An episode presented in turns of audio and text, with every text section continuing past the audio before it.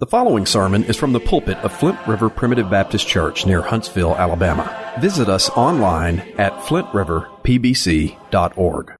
If you have your Bibles with you, you can turn to the book of 1 Timothy chapter 3. If you don't have one present with you, you can always take one from the pew in front of you. As we read verses 1 through 7 a message that we have entitled Qualifications of the Gospel Ministry. Paul writes, This is a true saying if a man desire the office of a bishop, he desireth a good work. A bishop then must be blameless, the husband of one wife, vigilant, sober, of good behavior, given to hospitality, apt to teach, not given to wine no striker, not greedy of filthy lucre, but patient, not a brawler, not covetous. One that ruleth well his own house, having his children in subjection with all gravity. For if a man know not how to rule his own house, how shall he take care of the church of God? Not a novice, lest being lifted up with pride he fall into the condemnation of the devil. Moreover, he must have a good report of them which are without lest he fall into reproach and the snare of the devil. As you know, over the recent weeks together, we've been studying on Sunday morning the book of 1 Timothy. And as we've studied through this, as we've journeyed through this book, we've seen this developing theme that we should insist upon the true gospel of the Lord Jesus Christ. And we should demand the gospel. We should insist upon it. We should be emphatic for it as we desire to know biblical truth. And so we've heard up until this point warnings against those who would teach things that are unbiblical, things that are unsound. We have been very powerfully reminded through Paul's words that we should insist upon biblical truth. We've heard all sorts of warnings against those who have made shipwreck of their faith in Paul's day. And over the last couple of messages together, we have emphasized our responsibility as believers in the truth to pray for the world that is around us. We pray for all sorts of men, for all men, not only those who agree with us, not only those that we might find great common ground, but we even pray for leaders. And as we considered from Paul's previous chapter here, chapter 2, the leaders that Paul exhorted that the saints should pray for were people who strung up Christians and executed Christians, people who persecuted the church very, very seriously. And so we come today to chapter 3, and our focus will be, first of all, the purpose of the gospel ministry in the world and in your life in particular, but especially the qualifications that Scripture demands of someone before he is ordained. Now, as we begin speaking about the gospel ministry today, we should probably do some defining of terms. Scripture gives two main titles for gospel ministers. And if I were to ask you what the title would be, you, you would probably understand, you'd probably know it. It's on the business card, it, it's on the website. We refer to our pastors, we refer to our ordained ministers as what? We refer to them as elders. Several of you said the word elder. Why do we do this? Because that is one of the biblical titles for the gospel ministry. Now, there's some titles that we don't use to refer to our ministers. One of those that's very popular today, and I'm not attacking people who would use this term, is the word reverend. Why is it that we don't use the word reverend to refer to our ministry? We don't because the Bible doesn't. If the Bible did, then we would. The word reverend does occur once in the Bible, and it is used as a title. It is used as a title for God Himself. And so if you want to refer to someone as reverend, you refer to God as reverend. You can call me brother, you can call me elder, you can call me bishop, you can call me pastor, but that's a title that we're simply not comfortable with because the Bible never uses that to refer to ministers. The most common term used to refer to the gospel ministry aside from the word disciple, which means student, and aside from the word minister, which means servant, and I think we can learn a lot from those two terms by themselves. We are disciples, we're learners of Jesus, and then we are ministers, we are servants of Christ, and in a gospel capacity, we are servants of the church. We serve them, as it were, we minister the Word of God to them. It is our administration of the Word uh, that we are ministers in. But we are elders. And the term elder in the Bible, it, use, it is used to denote age, it's used to denote experience. In a physical way, those of you that are advanced in age are the elders of our society. And there are elders both in a masculine sense and a feminine sense. There are elder men and elder women. The root of the word elderly, which I'm doing very, very much to avoid, is uh, the word elder, and it conveys one of age. I asked the question the other day on social media at what point does a person cease to be young? In the Bible, there's no such thing as middle age. There is young and there is old. And some of the answers that I got were interesting. It's, I think one brother put 10 years older than me at any given time is old. And so if you're 10 years older than me, you're old. If you're not 10 years older than me, you're still young. And the bottom line is, I'm always young. Of course, others answered that growing old is unavoidable, growing up is optional. And I try to live very, very devoted to that to that wisdom and that mentality. Uh, we can grow older, but deep down inside, I, I still want to be a kid. But this word elder originally conveyed one of age. And so religiously, people took this term and they would apply it to those who had seniority, those who had authority, those who had rank. In the gospel accounts, the elders were people, and in the book of Acts, the elders of Israel were people who sat on the ruling council of Israel, the Sanhedrin. And so the elders of Israel were people who would convene as a council, and they had the authority to even impact a person's freedom. They had the authority even to put a person to death. They could rule, they could issue a decree. They were those who ran, for lack of a better term, the religion of Israel in that day. But as it relates to the New Testament church, the word elder is one who presides over our assemblies. And so Scripture would refer to these people in the book of Hebrews as those who bear the rule, those who have the authority in the church. And we understand through Peter's writings that we are not lords over God's heritage, but we are examples to the flock. What does that mean? It means that we lead we don't demand. We lead the sheep of God. It's often pointed out about shepherds and the nature of sheep that if you want to scatter the sheep, you need to try to drive them. Sheep are not easily driven, sheep are easily led. It's much easier to lead sheep by going before them, and that's the exact example that we have for us in the Word of God. We say, Follow me as I follow Christ. We're examples to the flock of God. We're not lords over God's heritage, but we are under shepherds. We answer to Jesus and we give account to Christ for the spiritual condition of his sheep, which brings us to the term that Paul uses here in the book of 1 Timothy chapter 2, the word bishop. The word bishop is defined as superintendent. And we all know what a superintendent is. In the Madison County school system, we have a superintendent. And in every school system, we have a superintendent. What is a superintendent? He's the person, or she is the person, with authority to look out for the school district, to set policy, and to work for positive change and leadership and direction within a school system. And so this word bishop, it means superintendent. And so what we find in the school system, we also find in a local assembly as a man is ordained to the office of a bishop. But this word bishop also translates, it's the Greek word episkope, it translates overseer. In the book of Acts, I believe chapter 20, Paul speaks to the church at, or the elders of the church at Ephesus, and he remarks that the Holy Spirit has made them overseers in the church of the Lord Jesus Christ. And so the ministry has been placed in a position of oversight.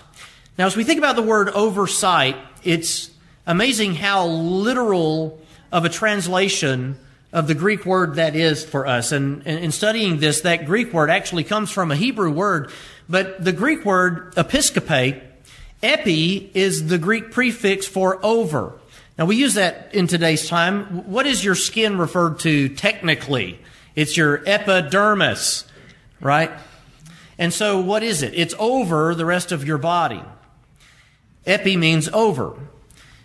The word scopy is the word for see, and that comes into the English language in words like scope, microscope, telescope. A person has a scope. What do they do with a scope? You put a scope on your rifle so you can see further away. It helps you see. So, episcope, episcope, it means one who looks over the flock of God, one who looks over the congregation. The word also in the New Testament, and I found this to be very interesting, also can mean to investigate, but it's used in specific to when God looks into the hearts of men and investigates their motives.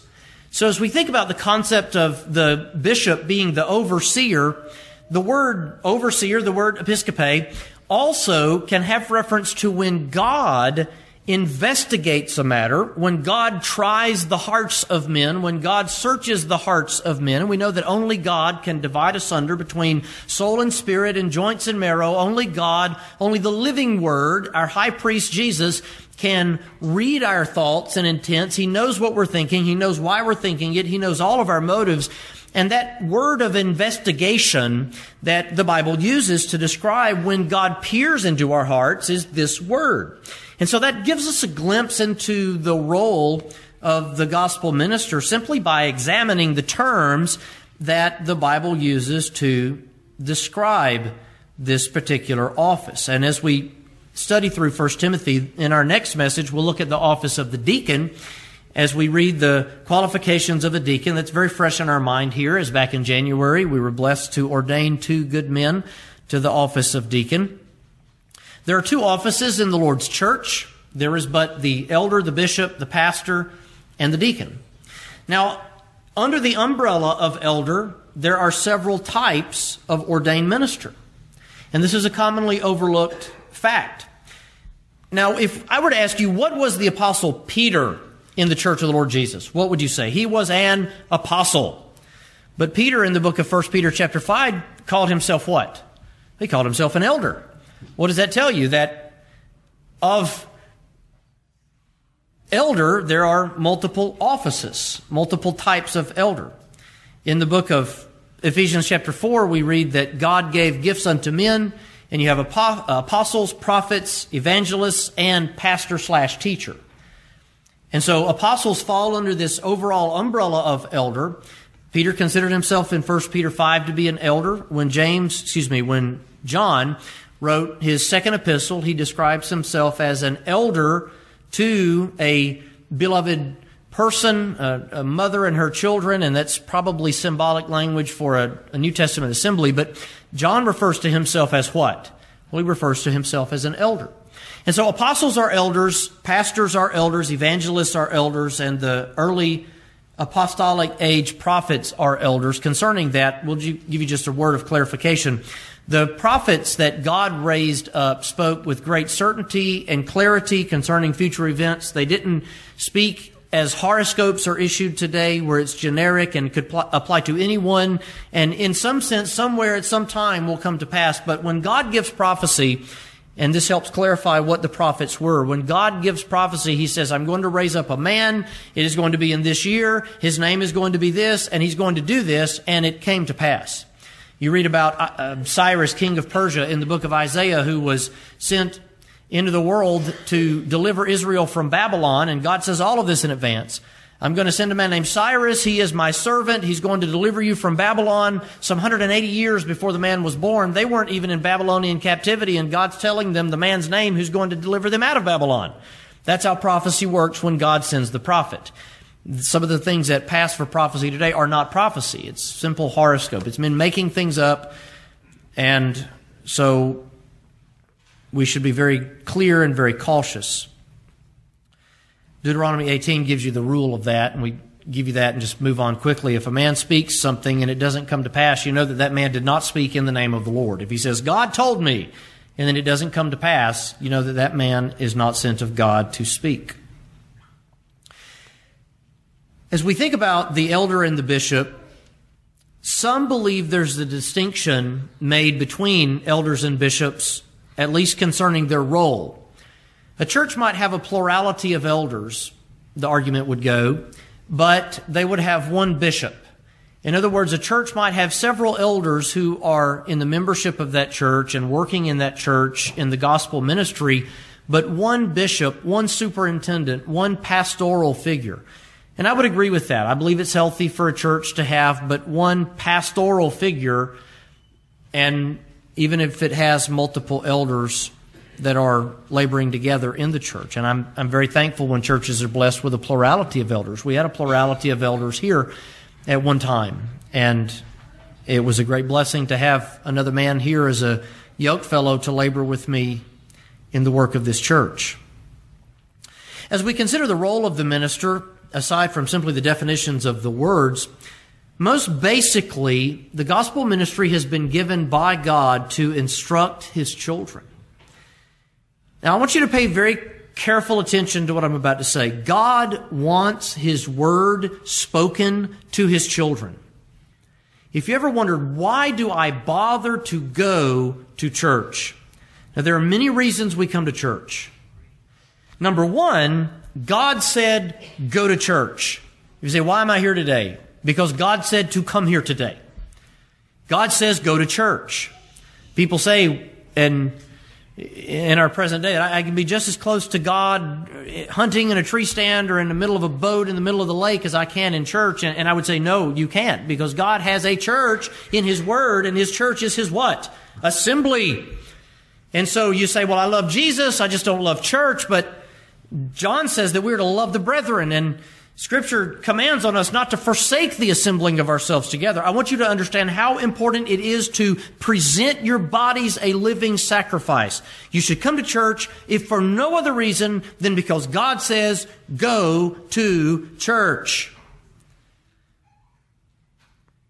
But one of the things that is accomplished when you come to church, God willing, is that His Word is spoken and that you hear His word. I want you to understand the special occurrence, even miraculous occurrence, when the gospel ministry shares the word of God with God's children. Paul refers to this in his writings to the Thessalonians as the word of God coming to you not in word only, but in power, in the Holy Spirit there is a special presence of God through the Holy Spirit when His flock hears His Word. In our country today, church attendance, and, and please understand, we emphasize what here? Christ. You're not going to be in heaven because you came to this place. You're not going to be in heaven because, you know, God, you got to let me in. I'm knocking on the door. I went to church whether I liked it or not every single Sunday from the moment that I was born until the moment that I died. Nobody's going to be in heaven because they got the Flint River Primitive Baptist membership card. Right? We emphasize Jesus here. We'll be in heaven because of Jesus. I am the way, the truth, and the life. No man comes to the Father but by me. We're in heaven when we go to heaven because of Jesus. But there's a special presence of God that occurs in the heart of a child of grace when he presents himself in worship and the Word of God is explained to him. And you get that only when you come to the house of God, the church of God, the pillar and ground of the truth, as we'll begin speaking about in a few weeks as we get to verse 15. The church is an important institution. The church is the highest ecclesiastical authority in the world. And when I say the church, I mean the local assembly. Jesus came to establish a church, not a central headquarters. You, you, see this in Scripture. Every church is accountable to itself. And God raises up a man or men to lead that church, and they're accountable directly to Christ. He's the great head of the church. And He has seen fit to give men to labor And when these men come before you and they share the Word of God, they're teaching you, they're pouring out their heart and their soul before you. They're taking the Word of God and they're, they're giving it to you. They're speaking it to you. God would have His Word spoken in the world. That occurred to me a few years ago as, as I was thinking the importance, thinking on the importance and meditating on the importance of what takes place when the Word is preached. In the miracles that Jesus listed to John the Baptist's disciples when they come to him and they say, Art thou the Christ, or should we look for another? Tell them the, the blind have their sight given, the deaf have their hearing given, the lame are made to walk again, and the poor have the gospel preached to them.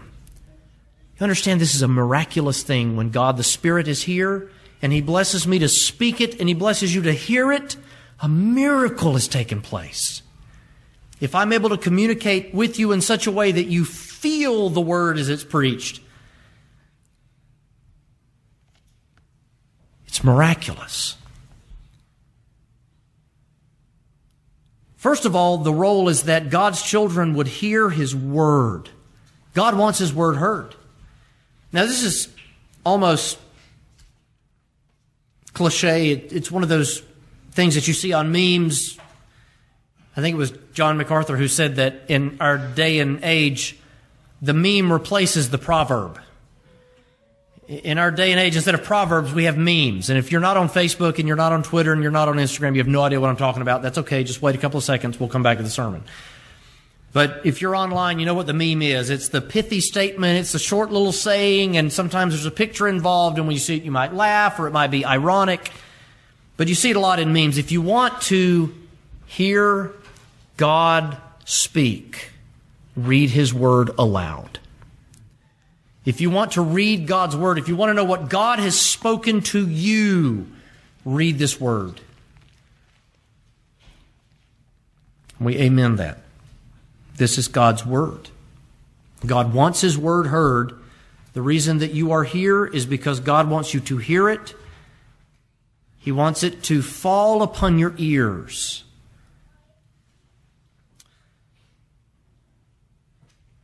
But as we consider the role of the minister to speak the word, and this is still the introduction, you know, I have 40 minute prefaces and 10 minute sermons. One of the reasons is for their edification. It isn't just for the sake of saying it to say it. The old saying goes if a tree falls in the woods and no one's there to hear it, does it make a sound? Well, of course it makes a sound because it makes a sound wave. Because physics.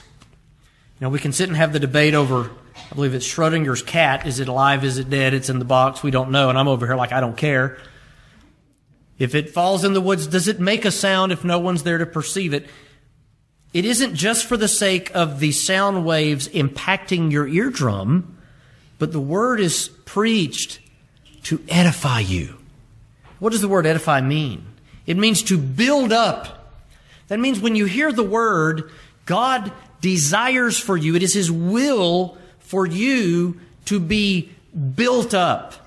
It is to positively impact your life.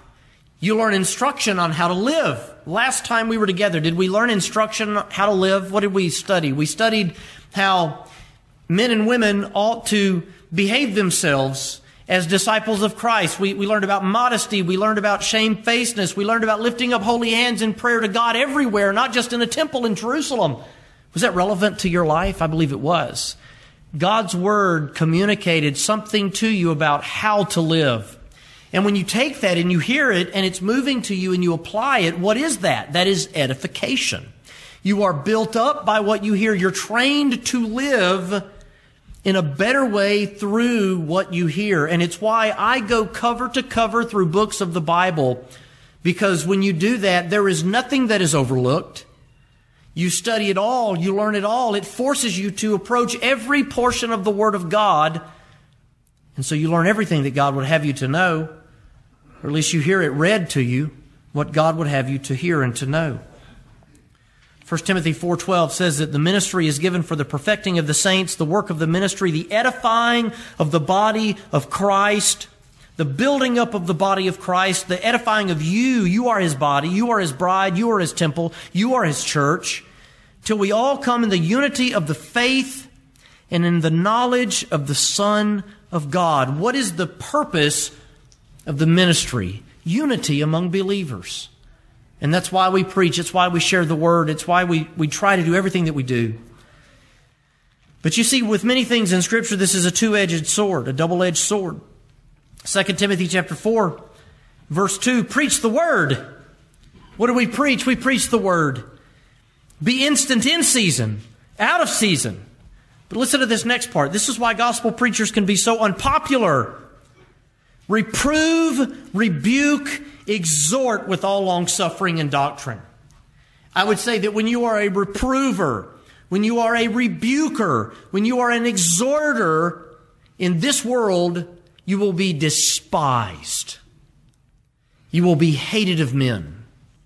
Now, there will be people in this world that love you. There will be people who come to hear your messages and, and they will listen and they will weep or they will rejoice. Sometimes they will be offended and then they will go home and think and say, well, it was the word, and so they will change. There will be people in this world that hate you. Which brings me to another role of the minister, which is our more public aspect of ministry. Ministers are not only to labor among the flock, ministers have a public ministry in which we go out into the culture in general and we preach the Word of God. Now, if you read the book of Acts, you know, and the four gospel messages, you know that as the apostles and the elders, the evangelists went out and preached the Word publicly, what happened? Well, people heard the Word, and some of them were converted to the truth.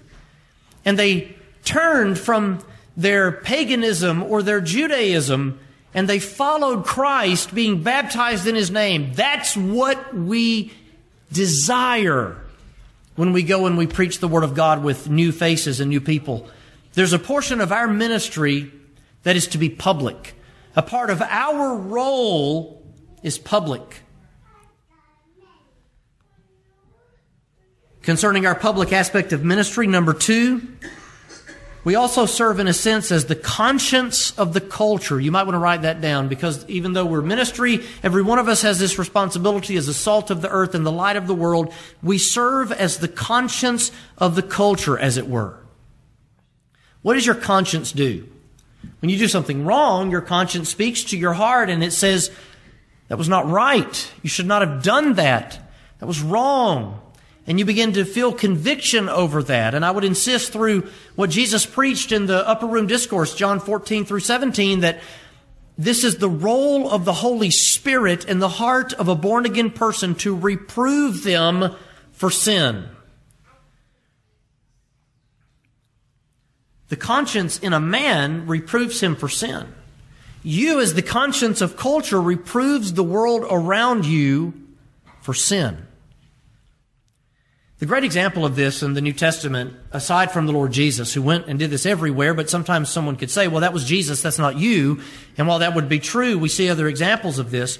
The great example of this would be John the Baptist. How did John the Baptist meet his end in this world? He preached to Herod that it was unlawful for Herod to have taken his brother's wife as his own. And so Herod imprisoned him. This woman's daughter dances for him and pleases him, and so she tells this girl, when he asks you what you want to impress you, tell him you want John the Baptist's head in a charger, a dish. And so he went and had John the Baptist beheaded. What had John the Baptist done? He went before even a king or a political figure and he told him that what he was doing was sinful and wrong in the sight of God. That is also the role of the preacher.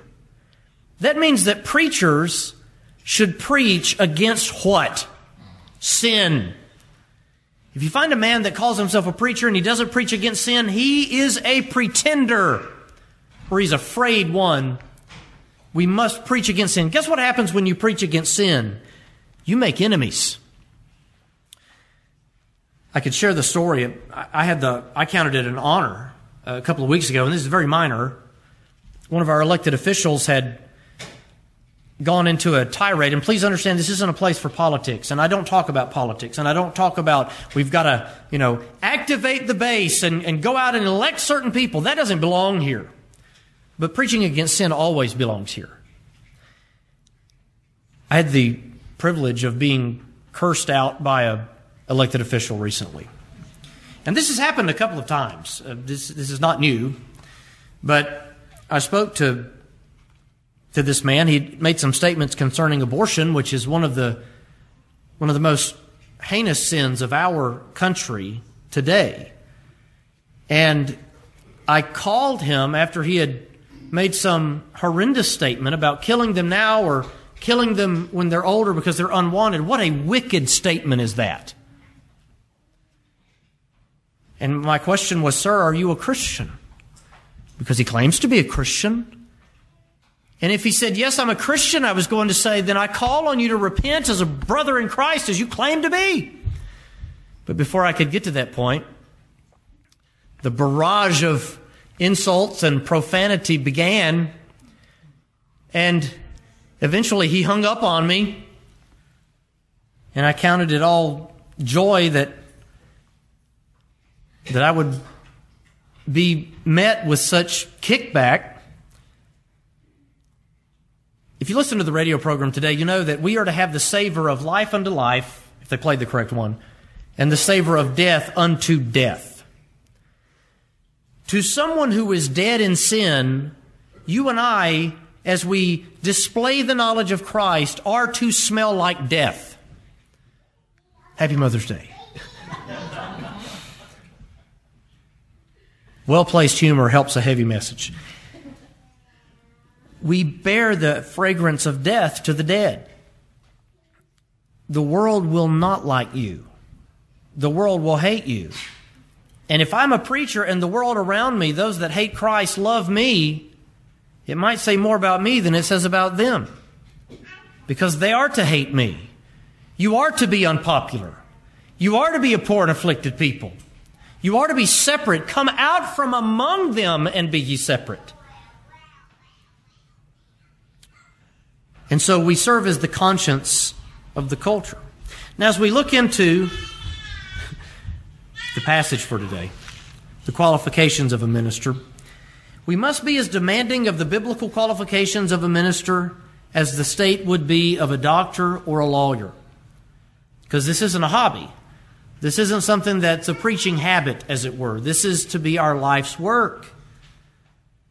And so we use this to vet potential candidates, and it also serves to remind us that are already ordained that we can disqualify ourselves from this work. We can shame ourselves. We can bring reproach upon the cause, and we can lose our privilege of standing before you and preaching the word if we fall into sin. What a shame that is when that occurs. Verse 1 If a man desire the office of a bishop, he desireth a good work. The word good carries the meaning of commendable. In other words, the gospel ministry is a commendable vocation. It is a good thing to do. Now, you might want to ask the question well, where is the place of God's calling? If he desires a good work, does that mean that anyone can do this? No. The man desiring the work, the desire in the man, I should say, to do the work is generally the reaction to the divine call to the work. In other words, if you desire to preach the gospel, it is indicative of God calling you to preach the gospel. Not everyone in the church is called to preach the gospel. We read last time of Paul's words that he insists that only men be ordained. And as we come into chapter 3, we learn that it's far more restrictive than that. Very few men can be ordained, but a small minority of the men who know and love Christ are called to preach the word as far as to be a bishop, to be officially ordained. Now we know that we are to, all of us go everywhere preaching the gospel. And you mothers, as we learned in the last message together, you have a congregation far more hours a week than I do in your children, and they can't get away. They can't escape. They can't say it's 12. I'm going to the lunchroom. But you can, you can preach to them every day, all day, from the time they wake up to the time they go to bed. And If you're like Sister Rachel, boy, she preaches to those kids. Don't make me come in there. I mean, she's a lot more fiery in her sermons than I am in mine. She puts the fire in them. I shared a picture of my mother on Facebook today to wish her happy birthday, but she's given the look in the picture that she gave as a child right before she hit me with a flip flop. Oh, that woman preached to me. She held my feet to the fire. She held me accountable. We all preach, in a sense, but we're not all ordained preachers. We desire to share the word and this desire to share the word is usually accompanied by, and I would say is always accompanied by, a desire to dig into the word. Now, sometimes we find ourselves stagnant, and, and that happens. I've been the pastor here for nearly 13 years. There are times that I have been stagnant in my studies. And, and it's, it's why Paul says in season, out of season. There are times when it's out of season. You're not hungering for the word, and perhaps those are sent of chastening. Perhaps God does that to cause you to appreciate and dig into the word when it is in season. But with the call to preach comes the desire to preach and the desire to study. And you desire to dig into the word and you want to learn more about it. You want to learn how to properly present it to God's people. And it's a fire that is locked up in the bones of a man. There are men, Jeremiah, for instance, and Elihu in the book of Job, they, they refer to this burden as a fire in their bones or new wine in a bottle ready to burst. In other words, it's a burden that has to be relieved. This is the gospel ministry. And so when a man desires this, it is indicative of a call. Now, how do you know if he genuinely has the call? Because there are men who've desired to preach, who stood up and tried to preach, who could not preach. You know when a man is called when the man preaches. You say, How do I know if he's called to preach? Does he preach? Yes. Then he's called. Gee, that was simple, wasn't it? How do I know he's called to preach? Does he preach? Yes. Then he's called. If he preaches well for a lengthy period of time, it is because he has qualified himself. And he qualifies himself through study and through discipline and through his behavior. Qualifications are here and they all relate to a man's behavior. Salvation is by grace, but to continue ourselves as qualified men, we have to take heed unto ourselves. It's simply how it, how it is. But he desires a good what? Well, he desires a good work. This word occurs many times in Scripture, and it can have reference to a task or a deed, but it can also have reference to official things like business or employment. And so, in this passage, we refer to this, or we say this is what we would refer to as a vocation or an occupation. The ministry is a vocation, it's an occupation. Now, we say occupation is in something you choose to do. We're already past that point. It's not, well, I want to grow up and be a preacher. It sounds like a good job. Well, do you like getting beat up? Do you like getting thrown in jail? Do you like being hated? If those sounds like fun things, then maybe it's a maybe it's a good job to have. It is a vocation. It is to be a man's work. We see this depicted as Jesus comes to Peter as they're fishing after the resurrection. You, you might remember Jesus is resurrected. He appears to them a number of times over 40 days. And yet Peter, sitting around with the rest of the disciples, says, I go a fishing. Now, you and I may say, I go fishing, and it's, you know, I'm going to go have a little fun on the lake. I'm going to go bass fishing. I want to go catfishing. We had a catfish pond where I grew up, and we would go out there and and we would fish for catfishing. It's the only type of fish I, fishing I know how to do. You you cast a line, you you prop your fishing rod up against something and you wait for the, the line to begin tugging, and then as it tugs, you, you snag and then you reel it in and you have a catfish. And we would go do that in, in elementary and middle school. We'd spend all day, every day in the summer out there at that lake. As I got old enough to, to shoot, we would also eradicate the lake of turtles and muskrats and beavers and all the things that ate the fish that we wanted to eat. I had, a, had an awesome upbringing.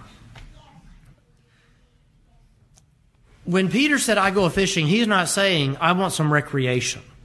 That was his work. He says, I go back to work. I'm going back to work. With me, my secular profession was land surveying. I'm going surveying. I'm going to go bid on a project. I'm going to go get back to work. What does Jesus do? He comes to the bank. He says, Children, have you any meat? We've not caught anything. Cast over there. They catch, and it's more than they can pull in. Peter says, Oh, it's the Lord. And John, the disciple whom Jesus loved, says, Behold, it's the Lord. Peter throws his cloak on him. He swims to shore, and Jesus is there with fish. And they dine with Jesus. Jesus looks at Peter and he looks at the fish and he says, Simon Peter, lovest thou me more than these?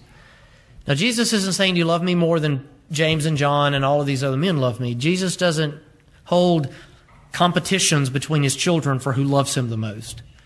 He's not saying, Do you love me more than they love me? He's saying, Do you love me more than the fish? What could that mean? Do you love me more than your job? Do you love me more than your profession? Yea, Lord, I love thee.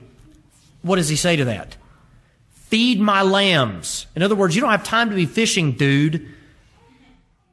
Go work in the ministry. What did Jesus say to Peter when he called him into the ministry? Follow me, and I will make you what? Fishers of men. From that moment on, Peter had no right to any other part of his life. What did he consider himself? Simon Peter, the what? Servant of the Lord, the slave of Christ. He didn't have the right to go back to work. Why? His new vocation is preaching. He is to go and preach the gospel. Now, we understand that many times men have to have some sort of a secular trade to pay the bills. But it is not their life's work. Their life's work is to be preaching. God has ordained that they who preach the gospel should what? Live of the gospel. That's in there just like Romans 8. That's in there just like Ephesians 1. And so he is to devote his life to this. It is a good vocation, a commendable work. A commendable work. I don't have the right to do with my life what I would want to do with my life. I'm to go and I'm to preach the gospel. Paul made tents. Paul never set up a chain of tent making factories. He did what he had to do to get by. And to some churches, to the Corinthian church, he said, In what way were you inferior to other churches? In that I was not burdensome to you. I robbed other churches, taking wages of them. Which tells us that Paul did very much believe in the ministry being what he was to do with his life. Concerning the requirements, he must be blameless. That means there's no reason to rebuke him. This is convicting to me. Now, you guys are, are not ordained ministers. You need to know this. God wrote this so you would know this. But understand it, from this point on, this is the portion of today's message that steps on my toes. Because I'm the one he's speaking about here. He must be blameless. No reason to rebuke him. The husband of one wife, which in that day, please understand that polygamy was a thing. He cannot be a polygamist. So guess what? If a man said, I feel called to preach, but he had two wives, the answer was, I'm sorry. I'm sorry. The husband of one wife. Could also make the case he cannot be with one other than his wife. He has to be with his wife. He is to be vigilant. And that's interesting, the word vigilant. It has reference to, in the Greek language, not immoderate in the use of alcohol. In other words, he cannot be a person who abuses substances. He just can't. The next word, sober, and they use vigilant and sober here, I believe, to draw a distinction between the substance that a person would take and also the clear thinkingness that he must have. Sober there is reference to sober mindedness. He must be a clear thinking person. He must clearly see and think and react. There's a word that I learned years ago, and it is the word unflappable. How many of you know that word? We don't use it every day. He must be an unflappable person. He must be a person who is clear thinking, he is calm, he's collected, he doesn't fly off the handle, but he, he navigates and negotiates this world very, very calmly and clearly. That was probably one of the most difficult parts of me to mortify early in my adult life was reacting to things and being temperamental. I don't know if you're aware of this or not, but people who bear the last name Winslet have tempers. And I can tell you stories about my dad because it wouldn't be stories about me. We all have our own stories, men, right? Things that, you know, got holes knocked in them, trucks with a dent in it when he was a younger man and a police officer and would lose his cool. But if, if your last name is Winslet and your heart is beating, then you have a tendency towards being temperamental. We're to be clear thinking. Of good behavior means modest simply means what it says of good behavior. You, you do things that are good. You're a modest person. Your behavior is good. Apt to teach. And I want to focus on this one for a little more than the others. He must have aptitude in his ability to teach. If he's not teaching you, he is not preaching to you. If he doesn't have the ability to teach, and, and we don't want to be preacher snobs about this, is that a theological term? It doesn't mean every man has to sound like he's a college professor. But you need to learn from his preaching. If you're not learning from his preaching, he's not qualified. Bottom line, simple as that. Which also means that if I'm doing something in the pulpit that's distracting you to such a degree that you don't understand what I'm saying, then I'm disqualifying myself. Years ago, we fell into this idea that a man had to fall into some sort of rhythmic chant in his preaching and grunt and stammer about and I could be colorful in the way I describe this, and I will not, that he wasn't preaching. But that's not what preaching is. Paul didn't do that. Now, he was emotional, and it's fine to be emotional. James and John were the sons of what? Flowers? Pillows and clouds? Thunder. That meant either something about them or something about their daddy, maybe something about both. They were obviously boisterous men. Paul would beckon with the hand. You don't beckon with the hand when you're soft spoken. You know, I said it a couple of weeks ago handcuff me, I'll never preach again. You tie the hands, then the preaching stops. Paul was obviously emotional, but there has to be teaching involved. If I'm not conveying, if you're not learning, then preaching is not occurring. And I should also avoid quirks in the pulpit that distract from what I'm trying to say, even if it makes me feel better, even if it's emotional to those that hear it. Ernie Stump tells a story about a man that preached a sermon one time, and it was loud and boisterous, and you could barely understand a thing that was said. And somebody afterwards said, Boy, wasn't he preaching? And Br- Brother Ernie said, Well, what, what did he say? And she said, I don't know, but he was preaching it. Might I insist that that's not preaching? If you don't understand it, if the trumpet give an uncertain sound, who shall prepare for the battle? You have to understand what I'm saying. And if it distracts, it shouldn't be done. It's to be given to hospitality, friendliness to guests, because this is a service to new people many times. I love to always meet, uh, meet new people. And we're to be given to hospitality, to be kind, to be compassionate, to be reaching out, and even to be understanding when new people would come in. When a person is first converted to Christianity, do they have a master's degree knowledge in theology? No. And so you're kind and you're calm and you're patient. You're insisting and you're firm. For lack of a better term, you're a mentor to them. And a mentor has to be hospitable and patient. No striker now, I'd like to spend about an hour on this, and I know time is almost away. We have ordained men in the past who are eager to come to blows with other men. And that's what a striker is a man who's eager to fight. When we do this, when we ordain a contentious person, watch.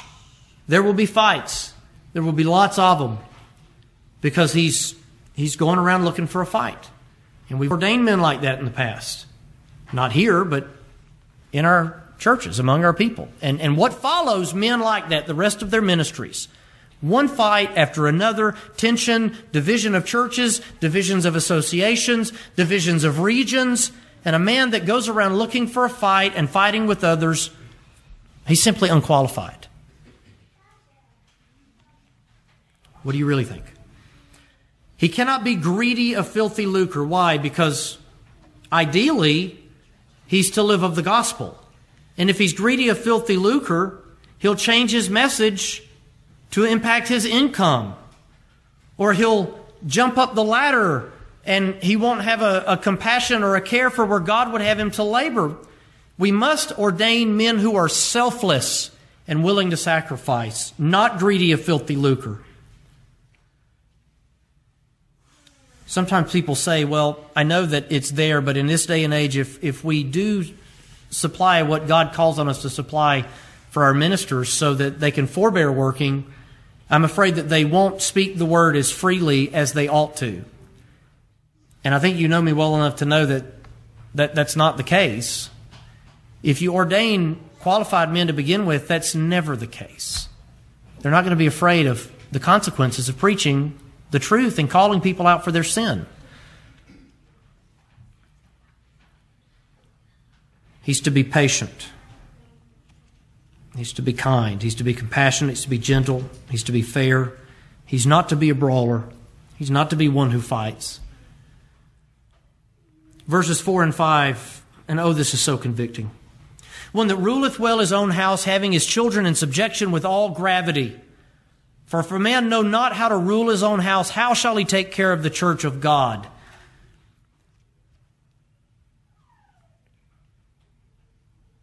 You find a preview of how a man pastors and looking at how he runs his home.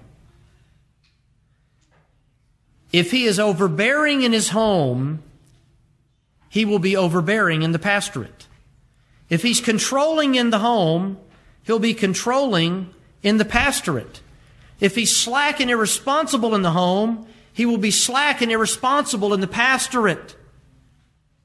If he's vindictive and vengeful in the home, he'll be vindictive and vengeful in the pastorate. If he's kind and loving in the home, he'll be kind and loving in the pastorate.